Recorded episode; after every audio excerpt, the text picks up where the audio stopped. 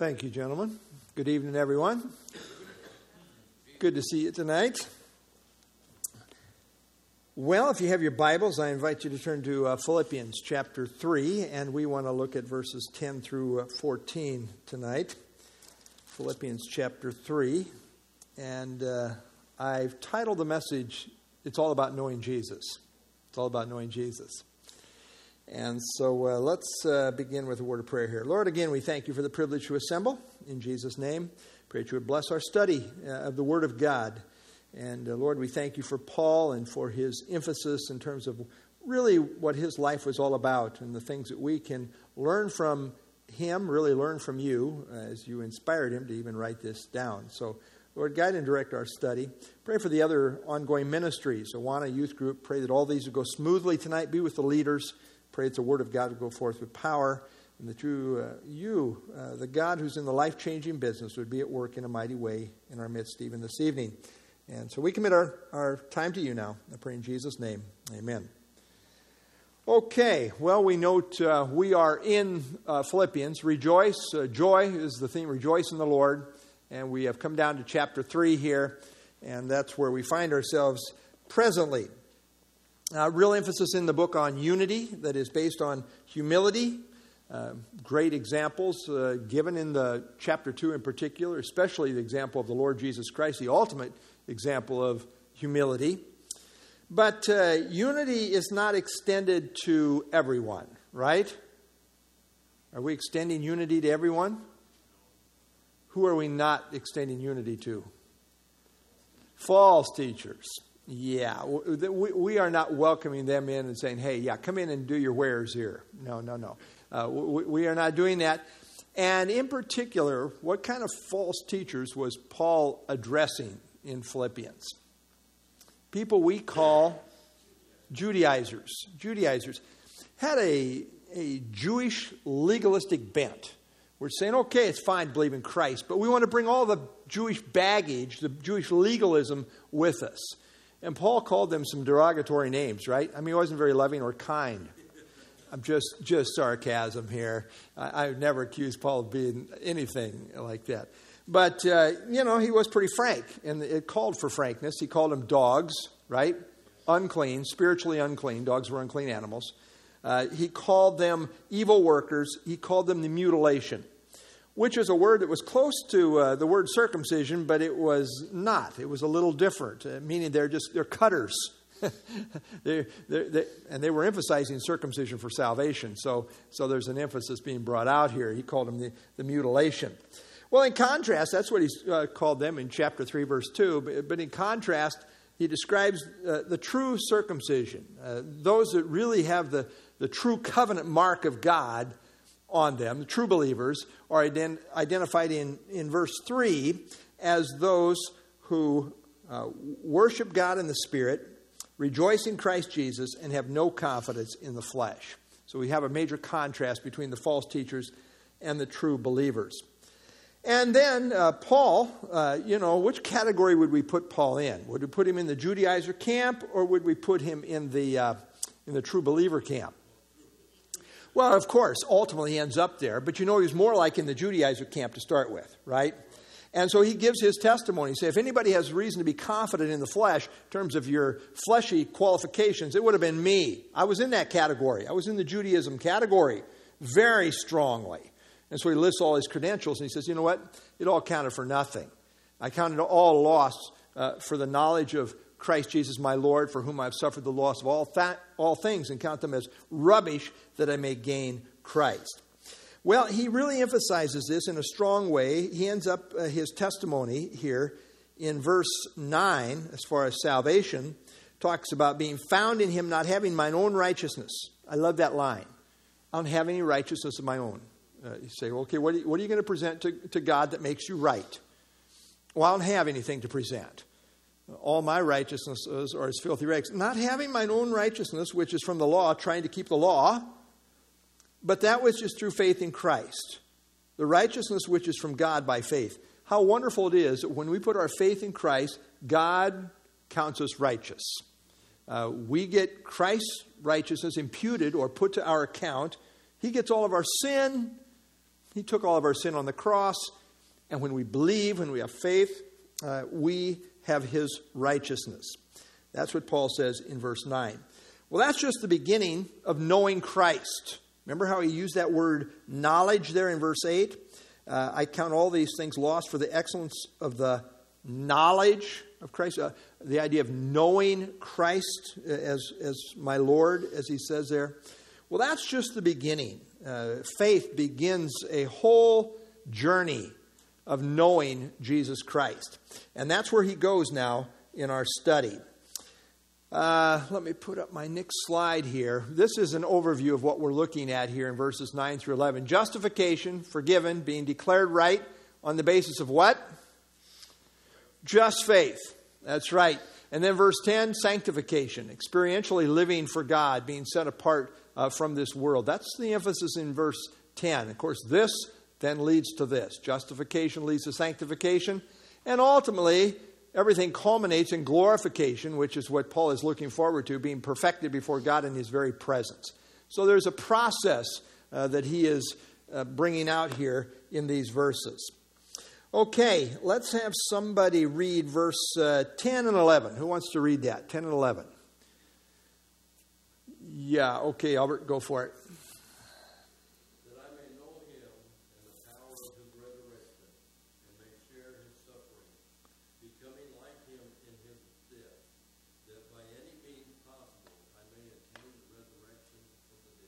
Okay, thank you.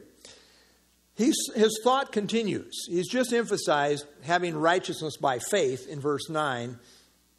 But what does this do for you? Well, it results in you knowing Christ. But that's just the beginning. Uh, but here's the key thought that I may know him. That I may know him. This is the key thought in verses 8 through 11. And uh, this is the all important thing to Paul. And again, uh, this word know is the same basic uh, word that we have uh, translated as knowledge in verse, in verse 8 there. It refers to experiential knowledge, personal, uh, intimate knowledge, uh, the idea of a, a relational knowing. And so that's where Paul is at, and his desire is to know him more. Uh, Philippians 3 9 speaks of justification by faith alone. The object of our faith must be Christ alone. In Christ uh, is where we want to be, and we are by faith.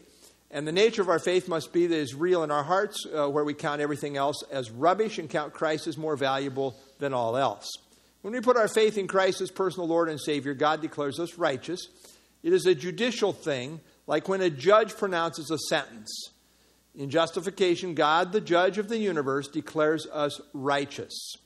That is, he declares that we are now in a right relationship with him on the basis of faith alone, through Christ alone. And uh, we have noted that uh, in verse 9. But again, it's just the beginning. Uh, I compare it to a marriage. It's like a marriage relationship. The day I married my wife, I entered into a special relationship with her. Uh, I made a covenant commitment, and I knew her that day in a special, intimate, and committed way. But I did not know her like I know her now. I continue to get to know her, and I am continuing to get to know her even more. Uh, it's a growing dynamic that never stops. And all of you who are married, you know what I'm talking about here. That's so true. So it is with Christ. We enter into a relationship with Him by faith, and thereby we know Him. We do know Him. We've come to know Him. But that is not the end. It's just the beginning of knowing Him more and more intimately. This is the knowing that Paul has in view in verse 10. We call this sanctification, which is related to Christian living. The word sanctification means set apart. We now belong to Christ and are uh, growing in our relationship with Him. And of course, sanctification, there is a positional aspect to sanctification. Uh, when we believe we are set apart as belonging to Christ, but then in our practice, we are being set apart. We are growing in our relationship to Jesus Christ. One more slide here. Uh, Paul has come to know Christ by faith, but now he wants to know him more and more deeply, more and more intimately. He wants to get closer and closer to Jesus Christ in this personal relationship. In a nutshell, this is the whole goal of Christian living that I may know him. So, that little phrase right there at the beginning of verse 10, he says, He's come to faith that I may know him. Well, well Paul, you do know him, right? Yes. But he wants to know him more. that I may know him. That's his whole goal. Yes, I know him, but I want to know him. I want to know him more intimately. And that's where he goes here. Uh, that I may know him and the power of his resurrection. How powerful is the resurrection? I mean, it's almost indescribable. Uh, resurrection power has the ability to take the dead and make them alive. And uh, F. F. Bruce says this If the love of God is supremely demonstrated in the death of Christ, and it was, his power is supremely demonstrated in the resurrection of Christ. I, I, like that emphasis because it puts the full gospel together. You know, we think of the death of Christ and we think of him being our Savior. I mean, he accomplished our salvation on the cross.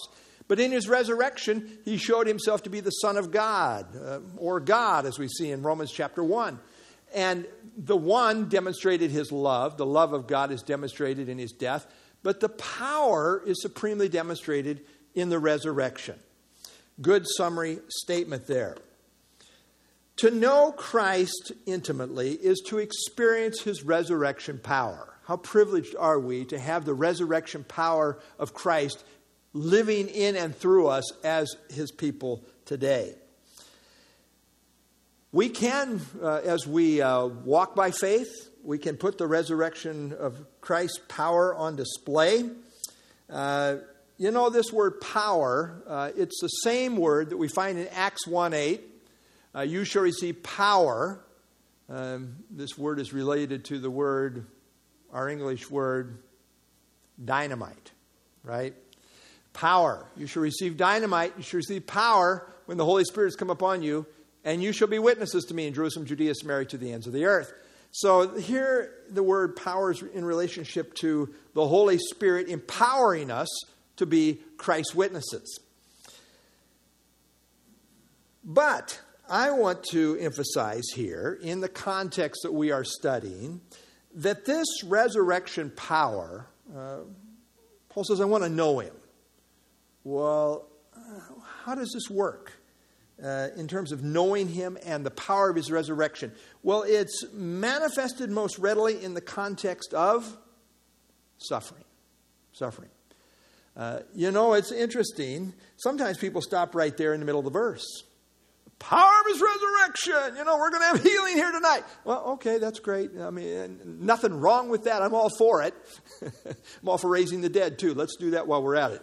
Uh, but uh, here the emphasis is the power of his resurrection and the fellowship of his sufferings. Uh, a lot of people want the power, but they don't really want this last part, uh, you know, entering into his sufferings, the same kind of sufferings that Christ went through while he was here. He was a man of sorrows, you know, right? He was a man of sorrows, a man of suffering. And uh, they go together. That's the point.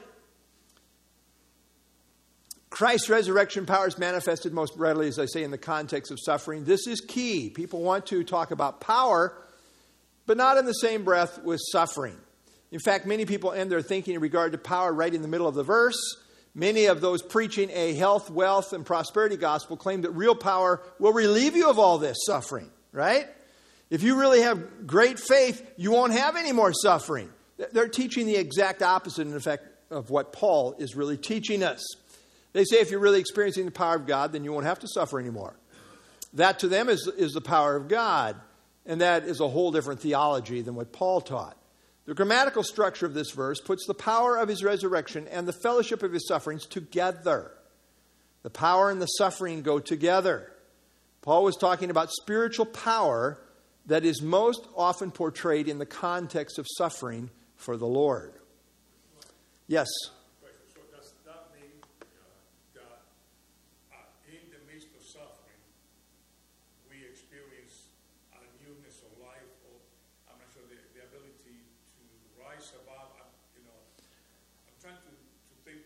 Yeah.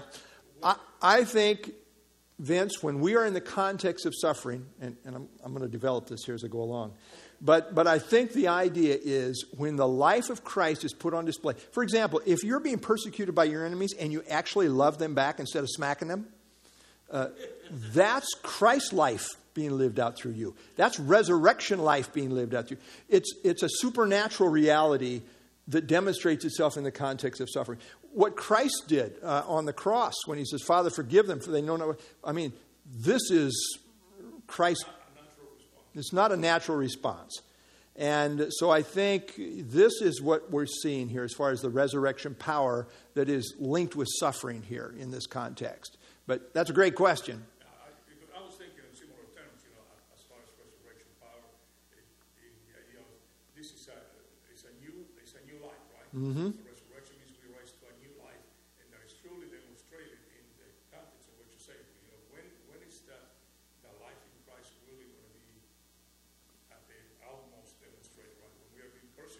Right, right, absolutely. If I was to boil it down, I probably would say the fruit of the Spirit. When the fruit of the Spirit is on display, I think the life of Christ is being lived out through a person.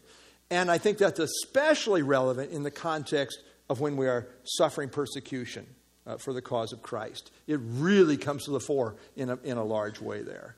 So, yeah. Uh, okay, so um, let's see here. Oh, this, this is right where we're going, Vince. when is the love of God most clearly seen? When you love your enemies and when you love the unlovely. When is the patience of God most clearly seen? When people take advantage of you and abuse you and you tolerate it in the name of God instead of make, taking matters into your own hands. When is the peace of God most clearly seen? When your world around you is crumbling and you handle it with grace. This speaks of the power of God. This is resurrection power that defies normal expl- uh, explanation. So that's the concept I think we're talking about here. Um, and the idea of fellowship here is the idea of to, to share in common, to share in common. Uh, you know, we enter into the sufferings of Christ that he experienced while he was here, and yet we do so coupled with that resurrection power. In uh, Philippians 1:29, Paul pointed out that it is a privilege to suffer for Christ. And in 3:10, we see Paul embracing this reality, realizing that a close walk with Jesus would result in suffering, and yet at the same time, in that context of suffering, the resurrection power of Christ is on display in the living out of a spirit-filled life that puts the fruit of the spirit on display, which is what we've already talked about here. Yeah. All right. Very good. Uh, and then he says, to finish out verse 10, being conformed to his death. Now, he's not talking about uh, the established reality that we are dead to sin and alive to God, uh, Romans 6. That's our position. I think he's talking more of, of uh, the practice here.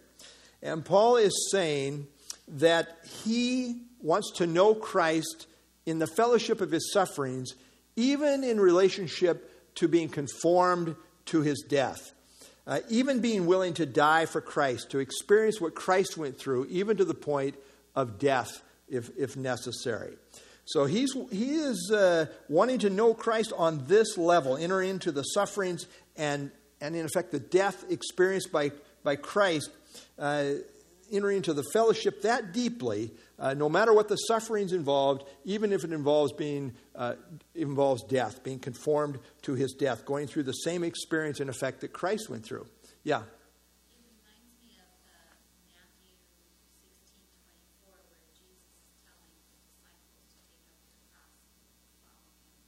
I think that's what Paul is really uh, talking about here the way of the cross and, and that intimacy that, that is with Christ in the way of the cross, which is the way that he took while he was here upon the earth. Um, but we do so with resurrection power. It's, it is uh, an amazing reality how that uh, is uh, intertwined together. All right, any other thoughts here? Okay, verse 11. He continues, If by any means I may, may attain to the resurrection of the dead. Well, was there any doubt? That's not what he's talking about. Uh, li- literally, if by any means, it is literally, if somehow, if somehow, by, by whatever means, is the idea, whatever he has to go through, uh, it's, it's worth it. Uh, Unger gives this explanation.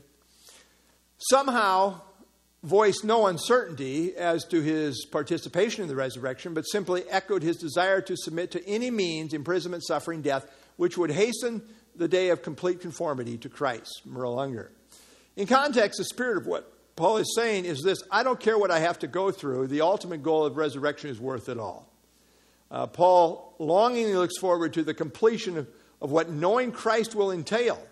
Whatever he has to go through to get there does not matter to him. The end goal of resurrection reality is a thing that matters. So he, he looks at the resurrection there as this prize. God said, I want to get there. And it doesn't matter what I got to get through, what I go through, I just want to get there. That's right. I think the ultimate goal in knowing Christ is what we are going to experience ultimately in the resurrection.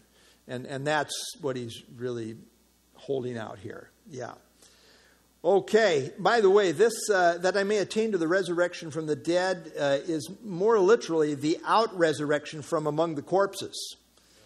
And uh, it's an interesting phrase. Uh, resurrection from is liter- literally out resurrection. And the commentators here think this really is denoting the resurrection of the just in contrast to the general resurrection of all the lost. So he's kind of talking about the out resurrection, the, the resurrection of the just, what, what the Bible calls first resurrection. Uh, you know, there's a first resurrection, there's a second resurrection. And uh, by all means, you want to go first, right? And there are phases to first resurrection. Uh, Christ was the first fruits, right? What's the next uh, phase up? The dead in Christ. And then, well, yeah, which is more, you know, it's, it's not resurrection because we're not dead, but we're going to be caught up. Uh, I would say the Old Testament saints at, at, the second coming of Jesus Christ, which is going to kind of round, out first resurrection. Then you have the second resurrection, which is the resurrection of all the lost who will stand before the great white throne judgment uh, eventually. Special music? Hope it was on resurrection. That's our topic here. okay.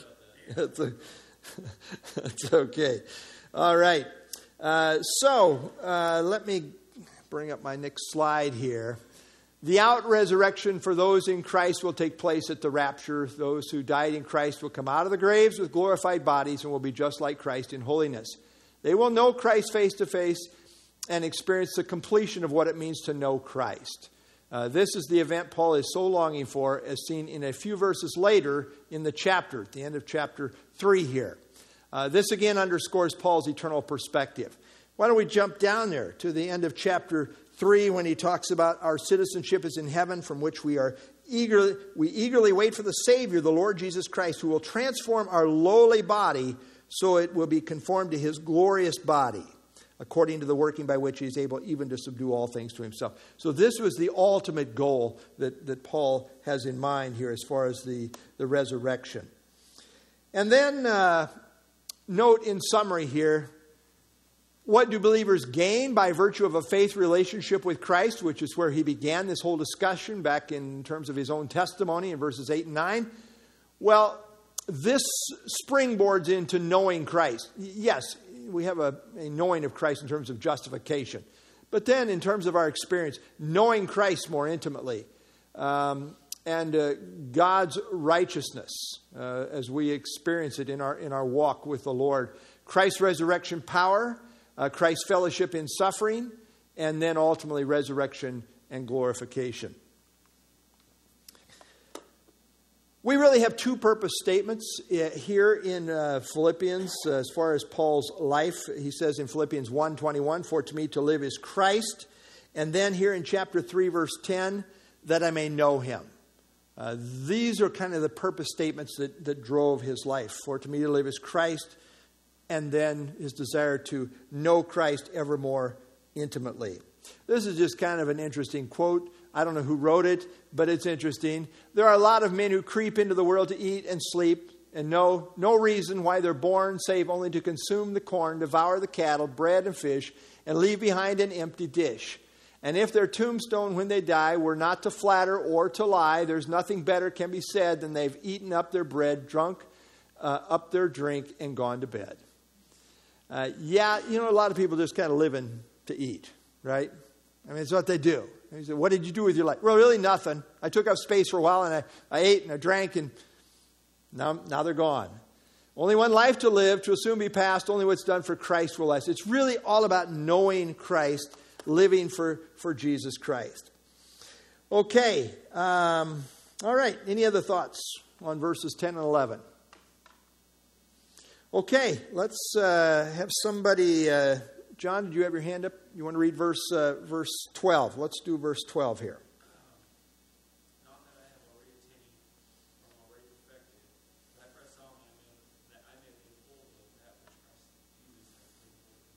Okay, very good. So we know his ultimate goal is to know Christ really perfectly, which will be experienced in the resurrection. But he's saying here in verse 12, I'm not there yet. I'm not there yet. Uh, there's always more to know in terms of knowing Christ, in terms of this life. But his goal here is to fully know Christ, as he's already brought out, which will be experienced ultimately in the resurrection. This is his passion uh, to know Christ, uh, of which the completion of this goal will be in the resurrection. In the meantime, he's pressing on, as he will go on to say in verses 13 and 14.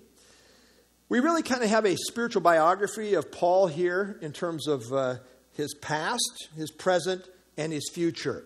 But he says here, not that I have already attained. Now, there might have been some legalists who were saying, We're so spiritual, it's like we're already there. Paul's saying, No, that's not me. Not in terms of knowing Christ. I haven't arrived. Uh, there's, I, have, I have further to go. And he's saying this as a mature Christian at this point, been a Christian for about, we estimate, 30 years. He's saying, I, I haven't, al- I'm not there. Uh, not that I've already attained or am already perfected. Uh, perfected means complete, uh, to be finished or, or accomplished. Uh, he's a work in process, as he sees himself.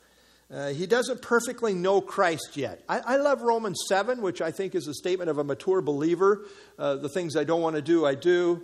The things uh, I do want to do, I don't do. You know, that, that conflictedness that he's still experiencing. Paul didn't claim perfection after 30 years of being a Christian, and you and I can't either. We aren't perfect in our practice, but we are in process. One is born again as a babe in Christ. We learn to crawl spiritually, then to walk, and then to run. But we never complete the race until we get to glory. You start with milk and mature to meat. Spiritual maturity involves a process, and yet it is never completed in this life. You know, I don't care how far you've come, there's more to know of Christ. Uh, I think all of us can say this.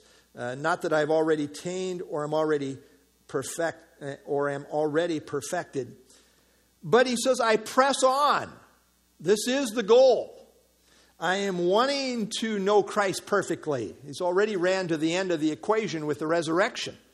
But he says, in the meantime, I'm pressing on. This is a, an intense phrase, which means to uh, run after, to pursue, or follow after. It was used of a hunter who's uh, following, you know, in the hunt, trying to, to uh, get the game. Uh, it's used of a, of a foot race, pressing on, pursuing. The tenses here, by the way, are interesting. The tenses of the verbs in verse 12 are significant. When Paul says he is, is uh, not yet perfect, he uses the passive voice and the perfect tense as if to say, an outside agent, namely God, has not yet perfected him once and for all. However, the verb press on is in the present tense, indicating that this is something Paul is continually striving to do himself. God is responsible for the perfecting, and yet Paul is responsible for his pursuit of that goal. So, um, note uh, that emphasis there. We see again that, that tension between human responsibility and. Um, and what God is doing in our lives. Okay, any other thoughts here? Yeah, Michael.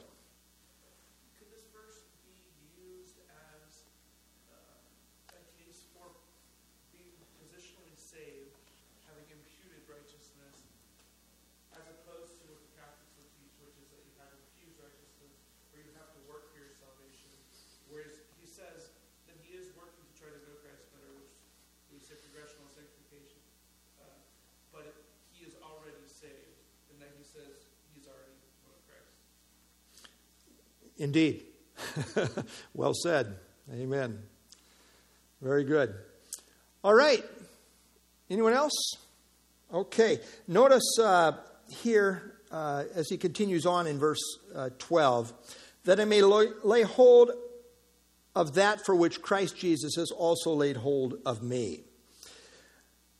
Paul shares Christ's goal, in effect. What Christ intends for him is what he desires.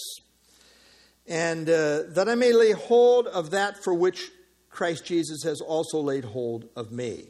So it's an interesting way to put this. He, he wants to take hold of the very purpose that Christ has taken hold of him.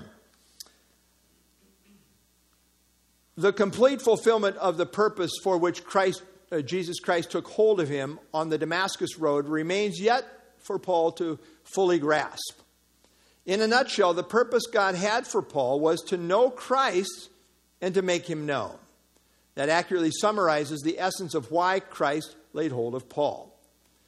Uh, why did God save us? Why did Christ save me? Well, he has a purpose. Uh, on both counts, he had not yet reached the goal. He was still getting to know Christ better, and he was still getting out the gospel to more and more people. He was still pressing on to know Christ and to make him known. So, you know, his whole desire was that he would fulfill Christ's purpose. That's his whole, whole goal. And, and you could really summarize it, I think, in saying that purpose is to know Christ and to make him known. Uh, we see really this even on the road to Damascus, as I've said. Okay. Um, all right. Any other thoughts here?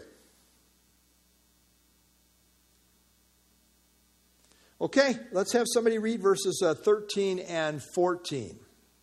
Who wants to read that? Yeah. Amy?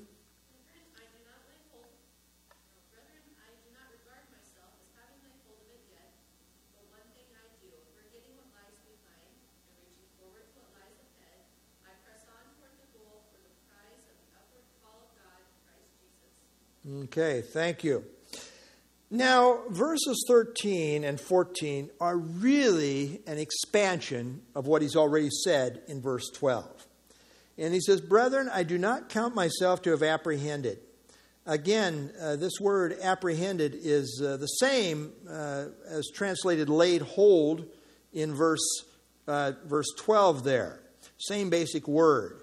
And so he has not yet laid hold of the full knowledge of Christ, of all that there is to know, uh, as he will know in the resurrection. He says, I do not count myself to have laid hold of it. But he says, But one thing I do, one thing I do. He's really kind of reduced the whole of sanctification down to one priority. One thing I do, uh, a singular purpose, which is to know Christ. And in this singular purpose, uh, he's got a singular focus, boils down to one great emphasis. This one thing I do. Uh, that's, a, that's really great if you can boil your whole life down to one great singular emphasis. This, this one thing I do. Now, he's not going to really get to it until verse 14, but he's kind of describing the process of where he's going here. Uh, and he says, This is what this one thing I do, forgetting those things which are behind Forgetting here is in the present tense. This is an ongoing present tense reality. Forgetting the past. Forget the past. You say, well, what, what's the one thing? Forget the past. Forget the past. You know, it can really drag you down in terms of your present relationship with Christ. Uh, there was a lot of things in Paul's past, both negative and positive. Uh, that could perhaps slow him down.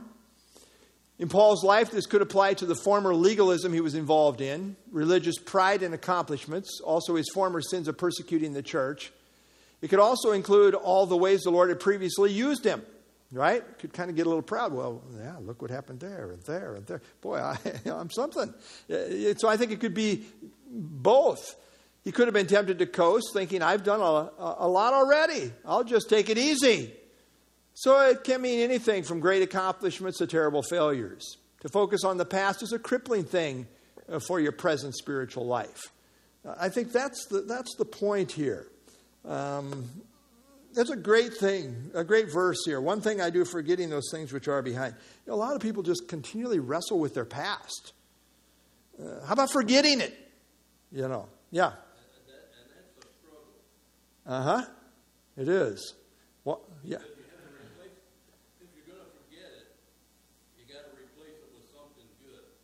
Well, that's where he's going. Yeah. And, and it's both ways, right? Because a person can rest on their laurels, like you could say, and that's not a good thing. Yep. Or they can rest their trash, it's not a good thing either. That's right. So whatever's in the past, like you were saying, Yeah. good or bad, you know, you can say, oh man, look at look what I did. Yeah. Who cares what you did? Yeah, really. What are you today? Yeah, amen. What, what, what's happening right now? Yeah. Yeah, yeah that's right. Amen. Uh, just a little qualifier here. Uh, Paul is not saying he obliterated his memory, you know. Let's all have, you know, dementia, whatever. You know, that's not it. Rather, he refused to allow it to be his controlling focus. Uh, his focus was the race still ahead of him. He had not yet crossed the finish line, and until he did, it was no time to look back, either in discouragement over past failures or in self congratulations on accomplishments, or in the sense of, I'm going to take it easy. He's not looking back. You know, if, if uh, you're running in a race, um, the one thing you don't want to do is look back, right? Uh, well, yeah, if you, if you look back very long, it's going to be a major problem. But even glancing back, you can lose a race. If, I mean, if you're a sprinter, you, th- that little movement can do it. So you, you don't want to look back. Yeah, Kurt? Yeah. Paul struggled with that a little bit, but yet when he did look back, like it says when he was talking about uh, he saw Christ after his resurrection. I'll just read a couple of those verses. Brian needs to be apostles and not fit to be called an apostle because I persecuted the church of God. That was just kind of a little reference to that. Yep. And that little word but. And I think he quickly says, I can't do this on my own. And he says, but by the grace of God, I am what I am. And his grace toward me did not prove vain. But I labored even more than all of them. Yet not I, but the grace of God within me.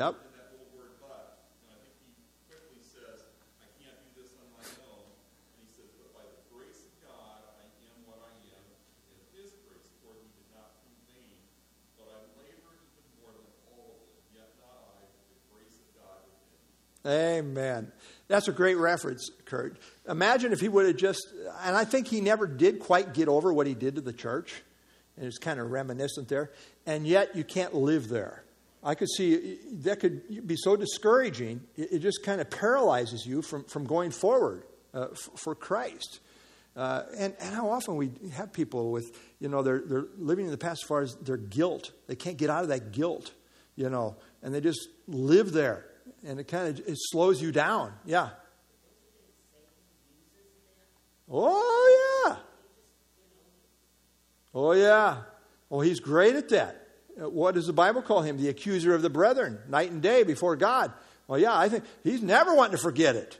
And you're not going on, buddy. Look at all this back here. You got to work this through. And then you probably need to go see some counselor who's going to help you work it through. Never let go of it. Let's do this and let's dig it all out little by little by little by little. Forget it. Yeah. I was going to say exactly that. That today we pay people so we can go back to the trash can. That's true. Sort it all out, and, and uh, you know, is this really the answer? This is what Paul is doing. He's forgetting those things. Yeah, and and it's the grace of God. Comes back to that what Kurt was bringing out in that reference there. I, I love that reference. Yeah. All right. Any other thoughts? Okay. Uh, this one thing I do, forgetting those things which are behind. But he doesn't stop there. Yeah, okay, forgetting those. By the way, before I move on, is there any value in remembering the things of the past whatsoever? Yeah, I th- and I think you can learn from the past. There is a place where you can learn from the past, but he's talking about here, I think, as far as focused on the past, where it's it's uh, hindering you uh, in your in your walk. So I think, yeah, there are some things you can learn, and like Michael is saying, hey, note what God did back here. and that's kind of what Paul went as far as that reference there. Yeah. Yeah. Oh, amen. Yeah. Right. Yeah. I think Paul's talking about an attitude of kind of living in the past here, uh, and that's not good. We see people live in the past. Sometimes older people, that's what they do. They kind of live in the past. I don't see Paul doing that. Notice everything's forward for him, forgetting those things which are behind and reaching forward to those things which are ahead. Wow. For him, it was all about what's ahead. It's not what's back there. Yeah.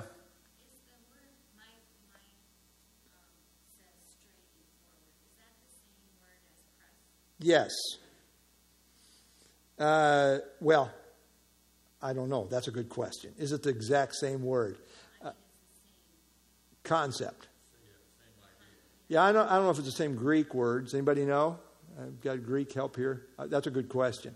Yeah, I, I don't know if it's. Uh, I do know this, the, the word press in verse 12 is the same word that he uses in verse 14. And so, in the context here, it would seem that we're talking the same basic concept here. But uh, yeah, reaching forward uh, to those things which are ahead. And again, I think reaching forward here is in the context of, of knowing Christ more and more intimately. Uh, this, is, this is what he uh, has been laid hold of for, to know Christ, to make him known. And the point here is he lived his life forward, not backward. And, and I like that concept because no matter where you're at in life, uh, you know, uh, as a pastor, I deal with all kinds of situations. Uh, you know, I was uh, talking to Nan on Monday night, and she said they've given me a very slim chance that I'm going to survive this. Um, well, is there a forward looking perspective in that context? Of course! In Christ, uh, we got the whole kingdom ahead of us. We've got the whole eternity ahead of us. Everything is always forward for us as believers. You don't say, well, this is the end. No. Uh, I don't care how much of your life you've lived, forget those things. Uh, the best is yet to be, we like to say, right? Uh, so he's reaching forward to those things which are ahead. And what are those things? Well, he talks about it in verse 14. Uh, I press toward the goal, pressing on. Again, this is the same word. I do know this is the same word as in verse uh, 12. And uh, I press toward the goal. Uh, he has a goal. I'm pressing towards this goal for the prize of the upward call of God in Christ Jesus. Now, what is the prize? Well, huh, what's that? Well, we've already got that, right? Uh, but in the end, yes, in, in the secondary sense of, of ultimately knowing Christ, that could be. You know, he doesn't really tell us exactly what the prize is, but uh, this word prize here is found only in one other place, and that's in 1 Corinthians 9.24, where he says, Do you not know that those who run in a race all run, but one receives the prize? Run in such a way that you may obtain it. What's the sense of the word prize here in 1 Corinthians 9.24? Reward. Yeah. It's not talking about eternal life. Eternal life is not a prize that you earn, right? It's a gift that's given to you. Uh, so the idea of a prize, I think, is the idea of, of a, the reward. The reward for uh, faithfully serving Jesus Christ and, and pressing on in that lane of, of knowing Christ. Paul, at the end of his life, said this, 1 Timothy chapter 4 I fought the good fight, I finished the race, I've kept the faith. Finally, there's laid up for me the crown of righteousness, which the Lord, the righteous judge, will give to me on that day, not to me only, but also to have loved, uh, all who have loved his appearing.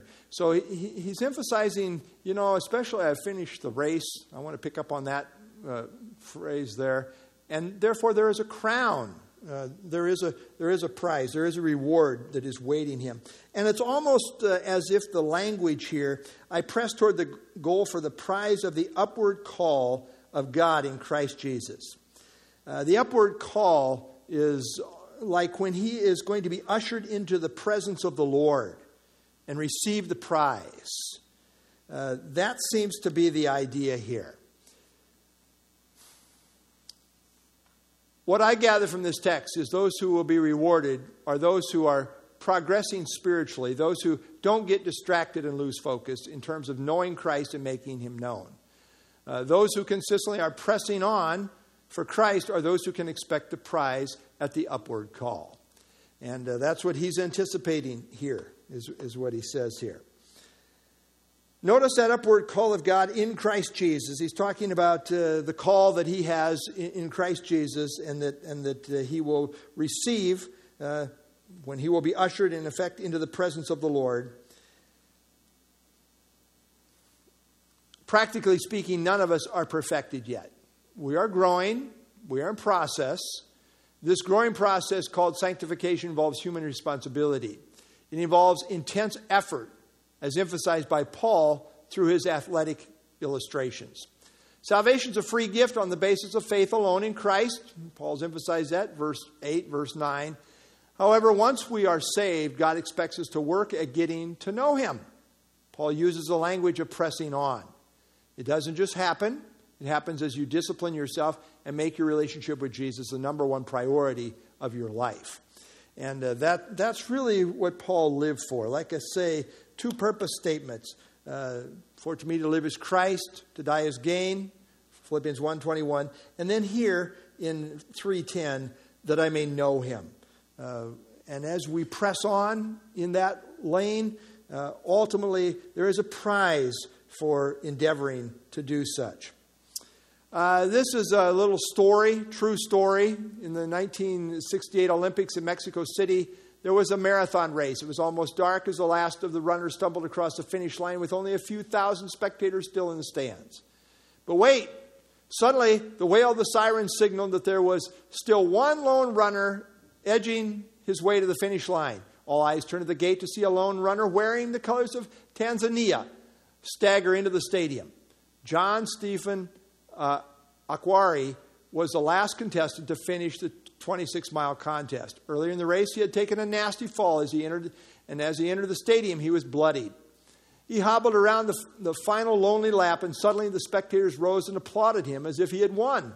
After the race, he was asked why he had refused to quit. His response My country did not send me to Mexico City to, to start the race, they sent me to finish it.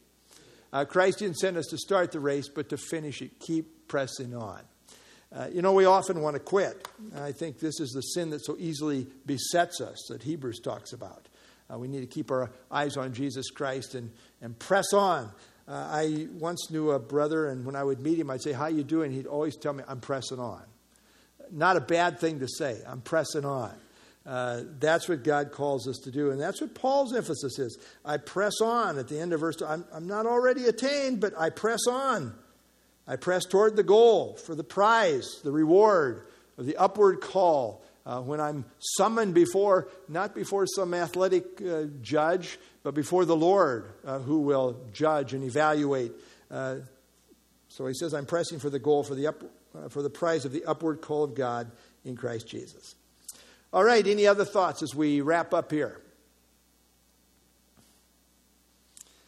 Okay, if not, let's go ahead and share some uh, prayer requests.